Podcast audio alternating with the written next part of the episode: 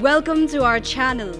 As you take your time to listen to God's word today with us, we believe and pray that your faith will be strengthened up, and we hope that this sermon will be a blessing to you as well as your family.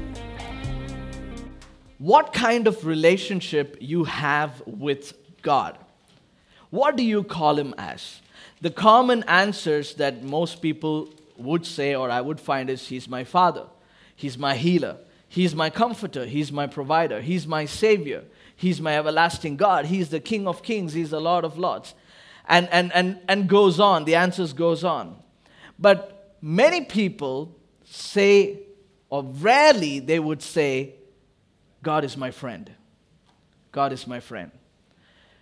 And this morning I want to speak to you on this title or this question Can God be your friend? Can God be your friend? You know, God has always maintained a relationship between men and Him. Humanity has always had a relationship with God. Humanity has always been with God and in fellowship with God. But the idea of God being our friend is almost foreign to many people because we have kept God as this great I am, the King of kings and the Lord of lords, and, and, and He's a mighty God. You know, He's an omnipotent God, He's an omnipresent God, and, and He is mighty, He is marvelous. Of course, He's all that, but at the same time, God is also your friend. And when somebody says that God can be your friend, it is hard for us to accept that how a big God like that can be my friend. Realistically, we find it really hard to have a friendship relationship with God. We find it really hard to have a, a, deeper, closer, intimate relationship with God like a friend.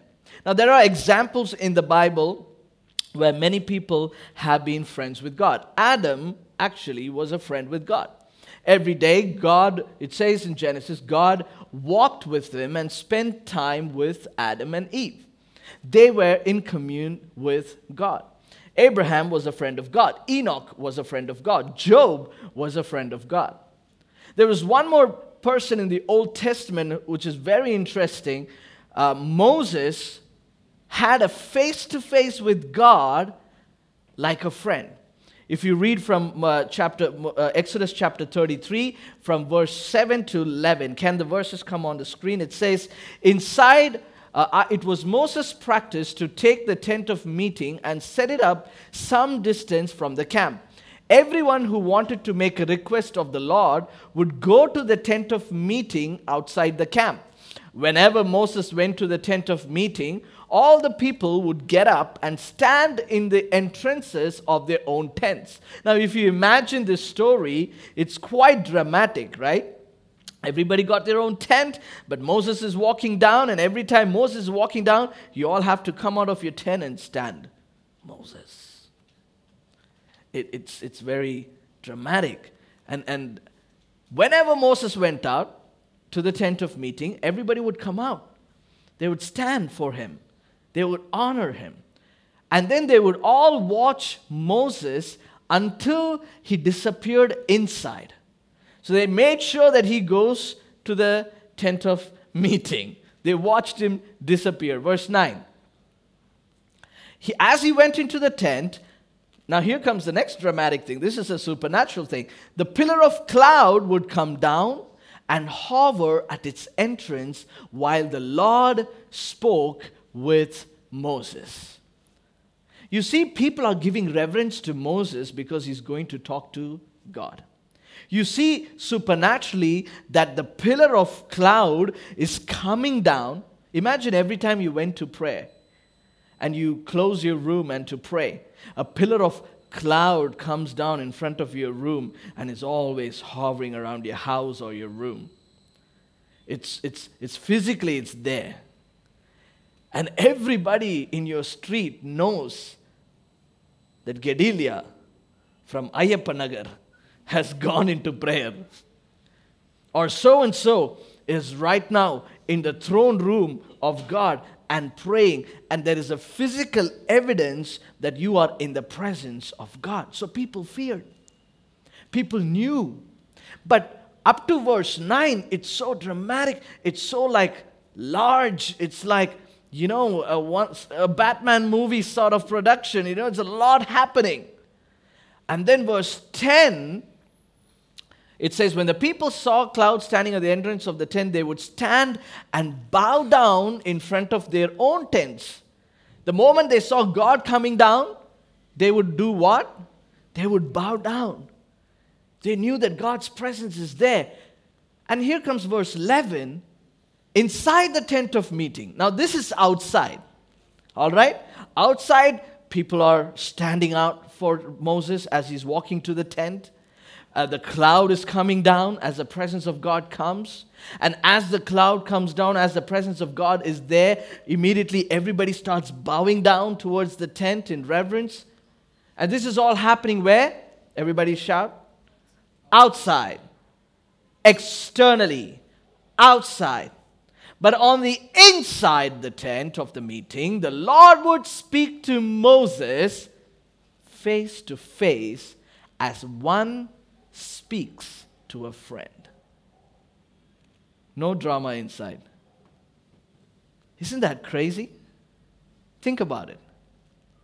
There's so much of reverence on the outside where people are standing, they come out of their house because every day you get up and you're going to work and you're walking down the street and people know that you're going and you're walking. Imagine everybody came out of their houses just because you're out on the street. You'll be like, yeah, that's right. I'm the most powerful man. And you would do it a lot more and more and more because you're getting the external attention. And every time you go towards the tent, people are in reverence to Moses, but not just to Moses, but the God who speaks to Moses. So externally, people are giving him so much respect. They step, whatever they, if they're eating, they see Moses going to the tent of meeting. Hey, stop eating that. Moses' uncle is walking. Ah, while I'm eating only, he'll go to the tent of meeting. Anyway, and they'll come out and they'll stand. They'll stand in reverence. They see him disappear inside the tent. They'll stand in reverence. Then they'll wait for the cloud to come out. They'll stand in reverence. The cloud will come around the tent hovering. They'll stand in reverence. And the moment God meets him, everybody's like, bowing down. I don't know how long they were being bowing down until the end of the meeting. I don't know. But they were bowing down. Nobody had six, you know, one pack. I'm sure everybody had six packs, bowing down every day. Moses going to the tent of meeting, bowing down, bowing down. Externally, reverence. Externally, showing respect to the presence of God. Externally, showing that you are spiritual, externally showing that, that you give great reverence to God. And then when Moses goes inside the tent of meeting, there's God sitting like a friend. Hi. Just saying hi. He's saying, he spoke to Moses face to face as one speaks to a friend as much as external reverence is going on the outside, inside the tent, there was a personal relationship. Inside the tent, there was a deeper friendship. Inside the tent, there was not this big dramatic communication, it was simple. It was simple. Many people find it hard to follow God because you're stuck in the religiosity of Christianity on the external. You can stand in reverence all day. You can walk around the church 100 times. You can bow down and walk in the church 250 times. You can show how reverent you are in your tithing, in your offering, in your worship. But on the inside of the tent, which is you, do you have the friend, the great friend, the one that you need? Do you have that personal connection, that personal relationship? You can perform on the outside, but you cannot perform on the inside.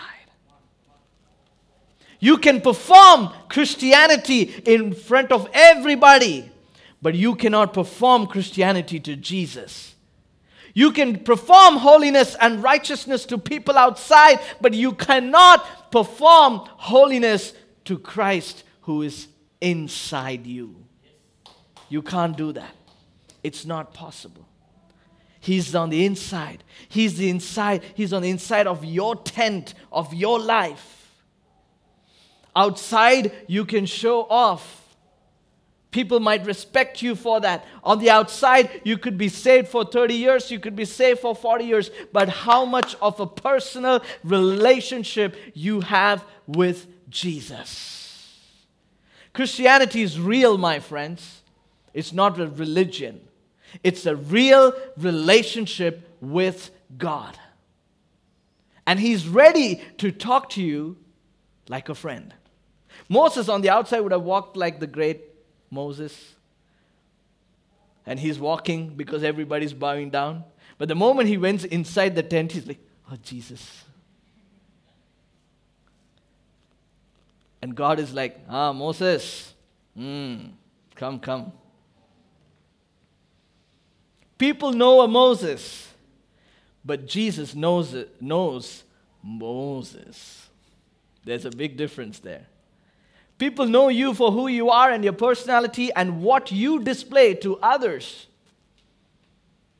But God knows who you are when nobody is watching you.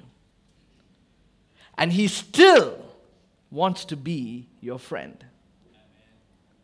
This is why many people have this question Can God be my friend? Like, come on, if He really knows me, why would He want to be my friend? Because I am messed up. I am broken on the inside. There are some things that I don't want anybody to see.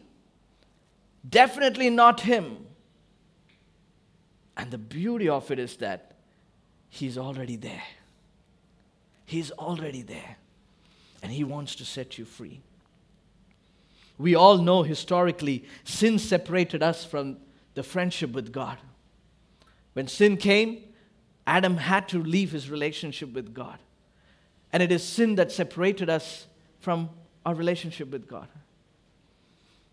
When you're looking for a friend, when you're trying to find a friend, what do you always look for? You look for commonalities, right? Hey, you like blue, ah? Hey, you also like blue. hey, you like, you're a foodie, ah? I went to Superstar Pizza last week. You want to go with me? Come, let's go try again. Hey, you're, you're also uh, uh, a DC fan, huh? Oh, you're, you're Chelsea. Chelsea, Where's, where are the Chelsea fans at? Or Man United? Oh, shame on you people. May salvation come to you. So we try to look for commonalities, right?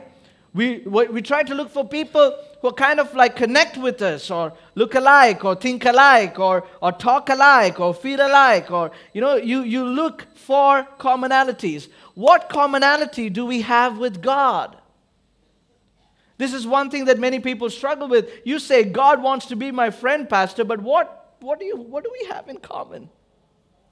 I mean he's holy and i am sinful He is full of love I am full of hatred and bitterness. He is forgiving. Oh my goodness, I don't want to forgive. I want revenge. He is patient. I am selfish. He's a great communicator. He wants to talk.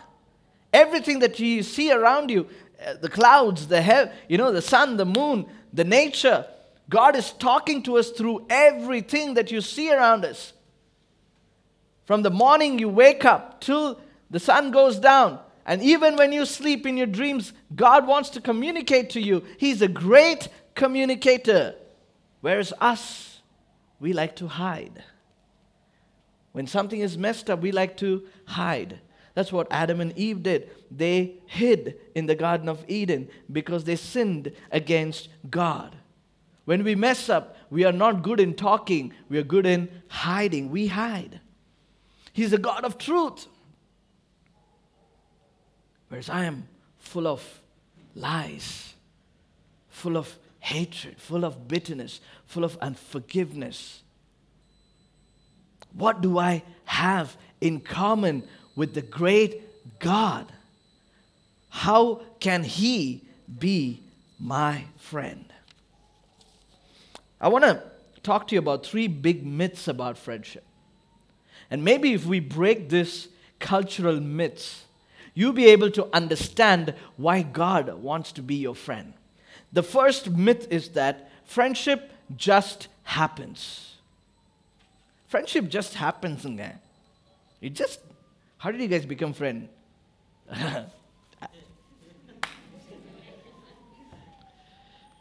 He's the only guy who came and spoke to me in the first year. you ask the other guy, why did you become? He's the only guy who came and spoke to me, so I became friends with him. How did friendship happen? It just happens. Most people say this answer. It just happens. It just happens.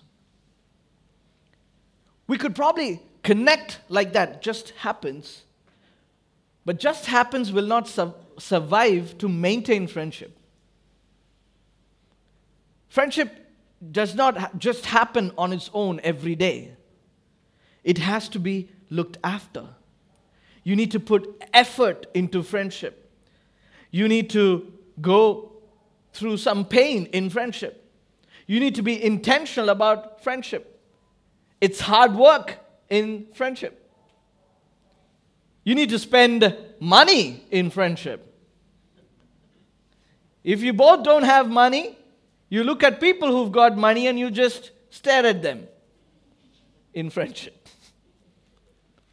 But friendship takes hard work, it just does not happen. The second myth is I am this is why this is why pastor I understand what you're saying in the first point. I agree with you in the second point now because the second myth is I'm just too busy for friendship. I don't need friends. Like you said, Pastor, it's hard work. I need to put in a lot of effort. Spending money, no way. I'm just too busy for friendship. Many people have come to this cultural point of view that it's okay for me to be alone and I can live without friends and it's absolutely fine. Who said so? That's not how God has designed us to be. God has designed us to live in community with each other, in relation. But, Pastor, I tried. It just doesn't work. What has ever worked in human relationship? You got to keep trying and trying and trying and trying. There was a couple that they interviewed who's been married for almost, you know, um, almost, I think, 55 years. And, and the, the young couple, they were so inspired by this older couple and said, Man, you guys crossed 50 years in marriage. How to be a good husband, how to be a good wife. They both picked up the mic and they said, We are still trying. we are trying. In other words, you're not going to get it right just because of the amount of years you're going to spend. As time goes, new problems will come, but you got to keep trying and trying and trying. That's what you have called to be. That's what God has designed you to be. Proverbs 18:1 it says, can we have Proverbs 18:1? It says unfriendly people care only about themselves. They lash out at common sense. Unfriendly people care only about themselves. So if you don't want to have friends, You only care about you and yourself. In other words, and this is not me saying, don't, don't give me stares, okay? This is the Bible saying. In other words, people who choose not to friend, have friends are selfish. Ouch. I'm not selfish. How dare you say that? Well, if you want to complain, you can send an email to Jesus or anybody who wrote Proverbs, and you can fix that. It's there in the Bible. It goes to show that you got to go out of the way. You got to go out of the way to make friends. You got to break away from your comfort zone to be in a friendship relationship. If you're going to say, I'm going to be here, you come to me, it's not going to happen. It takes both ways. I'm too busy for friendship. That's a myth. The third thing is friends are meant to make me happy always. That's another myth. If he's my friend, if she's my friend, she's not supposed to hurt me. He's not supposed to hurt me. Hello? If, it's, if it hurts, it means you cared. If you cared, it means he or she is your friend. If you don't care, it's not friendship. If you care, it's gonna hurt. If it hurt, it means you cared. It's a myth to say friends are meant to make me happy always. And it's also I want to add, give this an extra bonus. It's not there in the slide. You can also apply this in marriage. If you're going to go into marriage saying the marriage is going to make me happy, hey, I've been married happily for six years. Don't judge us, all right? but I brought happiness into my marriage, as my wife also brought happiness into marriage. Feeling happy and yes, Sam, you can clap for us. That's all right. You can clap for us. Come on, man. You want to feel happy in any relationship, you got to give it to receive it. The reason why my wife survived six years in Trichy is simply because of a good looking man that she found in Trichy. And Auntie Mano is giving me great clap.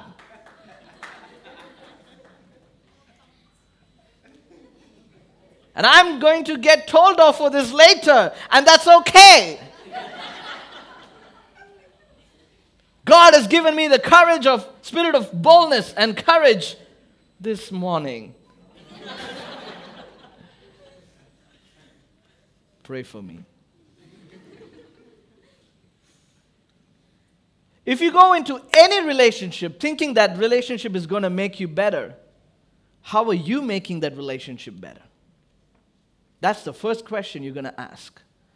It's a myth to say friends are meant to make me happy always. Friends will never hurt me. No, no, no, no, no. If you have a friend who has never hurt you, you got to really check who that person is.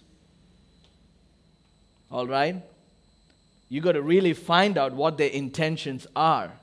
If they're always doing smooth talks with you, you'll be the smoothie at the end. hey, quotation for the week. be careful. Because real relationships will have ups and downs. Real relationship will have hurts, pain. But through that, you find love, you find care, you find encouragement, you find joy, you find peace in that at the same time. That's the beauty of friendship. That's the beauty of how God has created relationships. Now, how does this apply to us as Jesus being our friend. Let's go to, let's go to John chapter 15. Go, if you got your Bibles, go with me to John chapter 15, verse 13 to 16. It says, There is no greater love than to lay down one's life for one's friend. You are my friends if you do what I command. I no longer call you slaves because a master does not confide in his slaves.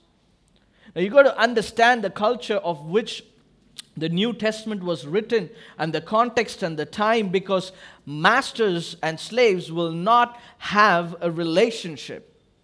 Now you might think, oh, Bible encouraged mastership and slavery. It's just a different term for employment those days. People went into slavery voluntarily because that's what paid them. Okay? So there's a, that's a whole different setup, I'll tell you or explain to you another time. But basically, it was employment at that time. So what God is saying is that in this relationship, I'm not your boss, you're not my employee, but we are friends. This is not a monetary transactional relationship, but this is more than that. So now you are my friend since I told you everything the Father has told me. You didn't choose me, I chose you. I appointed you to go and produce lasting fruit so that the Father will give you whatever you ask for using my name. What a beautiful thing. Can God be your friend? Yes, He can. And you know why? Because He was intentional to reach to us. He put in the hard work so that we don't have to put in the hard work with Him. In the beauty of the relationship and friendship that we have with Jesus Christ is that all you need to do is abide in Him and confide in Him. That's all you need to do in your relationship with Jesus, and He will accept you just the way you are. He will talk to you. He will listen to you. He will hear your prayers. He will answer them. He will be in a loving, caring, kind, patient, tolerant relationship with you. He's not a friend who would walk away because you throw an attitude at him. He will remain and stay and talk. He's not a friend who will block you on WhatsApp because you didn't wish him on his birthday. Happy Christmas, Jesus. He didn't put a status this week on Christmas. It's my birthday. Block him. I'm trying to be culturally relevant here. Are you all with me? Don't look at me like, what is he talking about? People get offended. Now, I need to, I had to adjust with these new cultural developments as a pastor, really. In the beginning of the church planting, I used to call everybody on their birthday and wish them. And I later understood that you don't have to call young people these days to wish them on their birthday. They find it really weird. But if you don't post a status, oh my goodness, you have offended them. I still call. I'm old school. He's not a friend who just gets offended so easily. He's not a friend who'll block you. He's not a friend who will be distant from you. No matter how you are, He's a gracious, caring, loving friend who is constantly reaching out to you and I. He went through the pain so that you and I don't have to go through the pain. He's a friend who took all the pain for you and I. So, what it says no greater love than to lay down one's life for one's friend. He took the bullet for you, He took the bullet of sin on Himself. When you were shot, the bullet of shame upon you, immediately Jesus jumps in front and takes the bullet of shame upon himself. When somebody wants to put you down, he immediately jumps in the front and say, "Hey, that's my friend you're talking about. If you want to touch him, if you want to touch her, you need to go through me." That's the kind of friend you have. He's somebody who will always protect you. He's somebody who has already protected you by his blood. He's somebody who is caring for you all the time. He's the only gracious friend you can ever meet, but yet so glorious in his nature. The only gracious friend who's always so gracious towards you. Where can I find a friend like this? It's Jesus. It's Jesus. If you can get into a real relationship with Jesus, it is not too late. Forget about the external performance. What is happening inside your tent matters.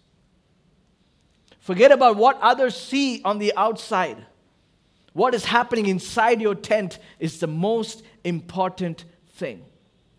Because what flows on the outside should come from the inside.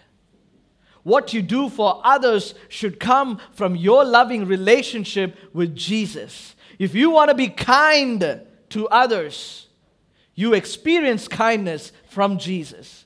If you want to be generous to others, you receive his generous blessing.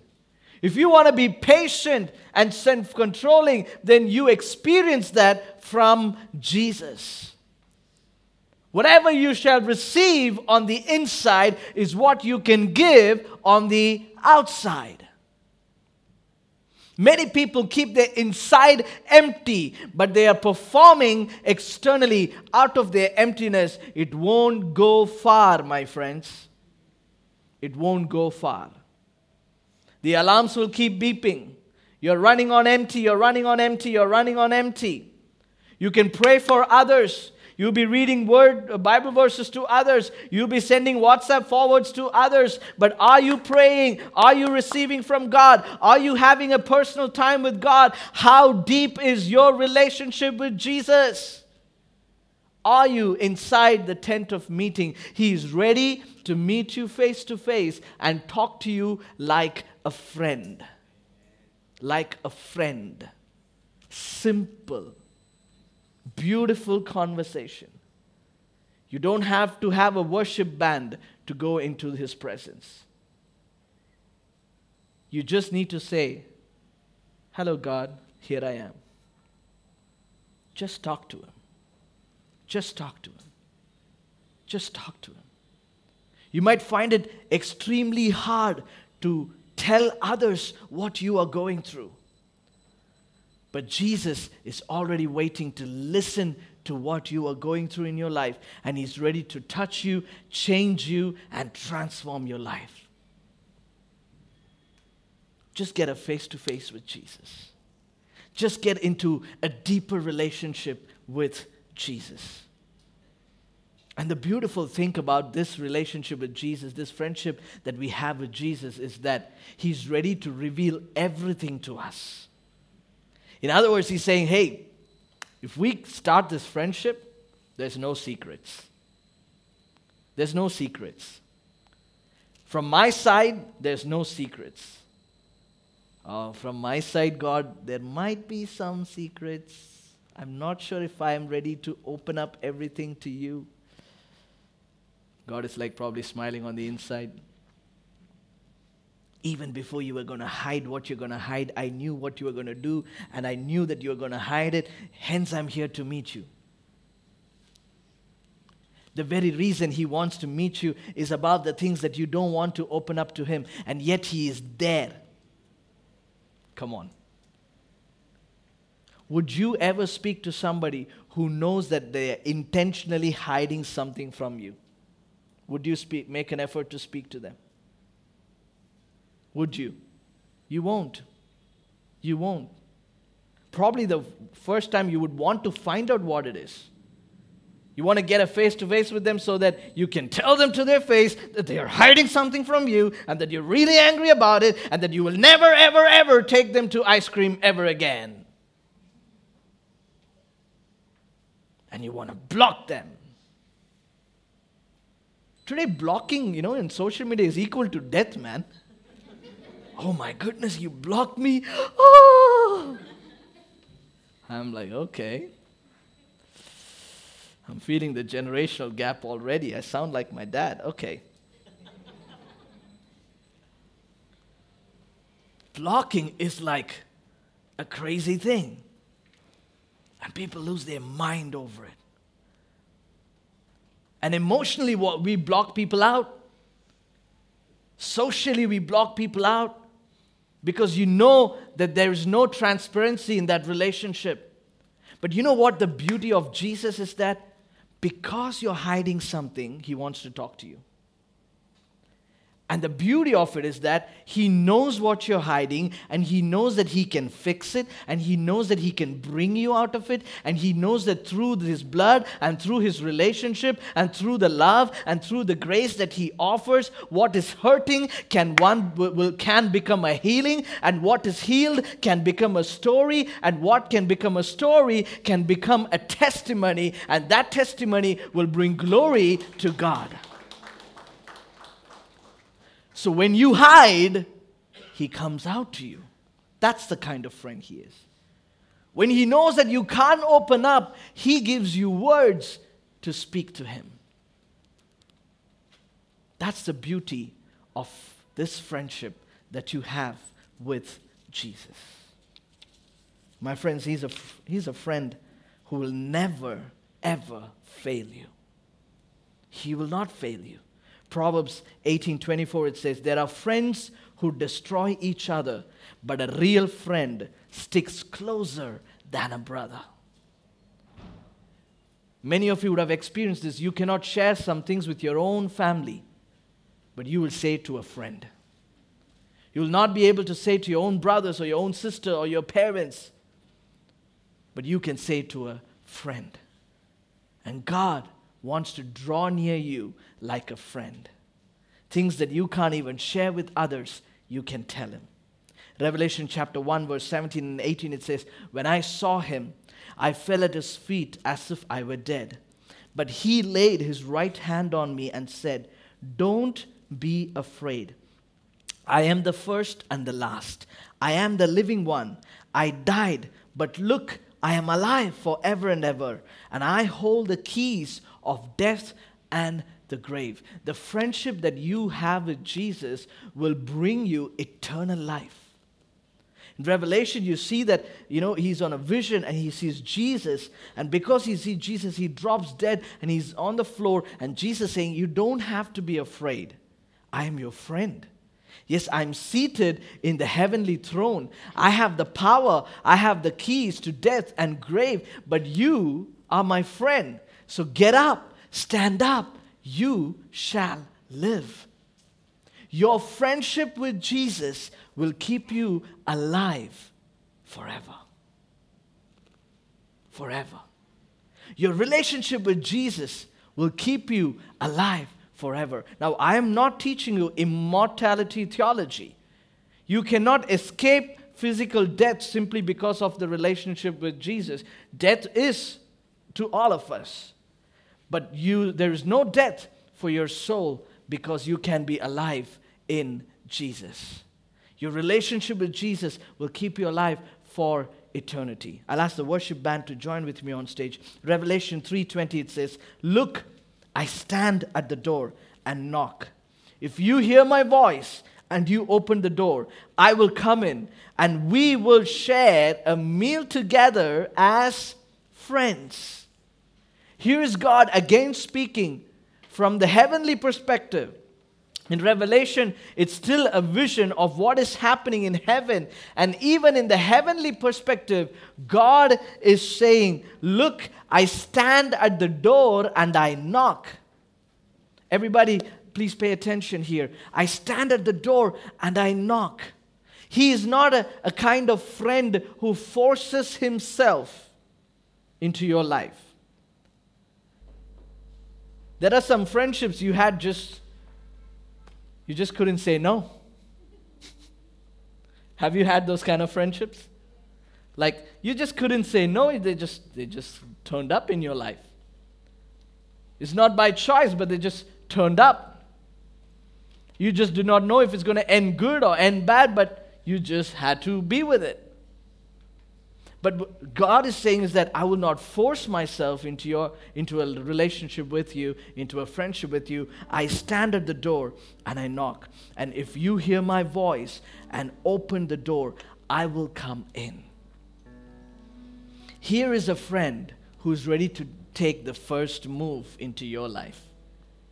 All you need to do is say, Come, Lord Jesus. Come, Lord Jesus. And he says, I will share a meal together as friends. John 5 24, it says, I tell you the truth. Those who listen to my message and believe in God who sent me have eternal life. They will never be condemned for their sins, but they have already passed from death into life. This is a life changing verse, my friends. In other words, there is no condemnation for those who believe in Jesus. There's no judgment for those who believe in Jesus. You'll be rewarded, but there is no judgment. I tell you the truth those who listen to my message and believe in God who sent me will have eternal life. They will never be condemned for their sins but they have already passed. Already. Can you, can you imagine that? As you walk into your examination room and they tell you, hey, you're writing exam today, that's great. I just want to let you all know the exam that you're writing is just for formality. You're all already passed. Now, that's the reaction I was expecting for that verse. It makes sense to you now? Many Christians are living that in this expectation that after your death you have to write an exam to get in. After a death you have to write an exam for you to pass then why do you need the cross now? Why do you need the grace now? Why do you need the blood of Jesus now? Because if I go with my identity, I know I will fail.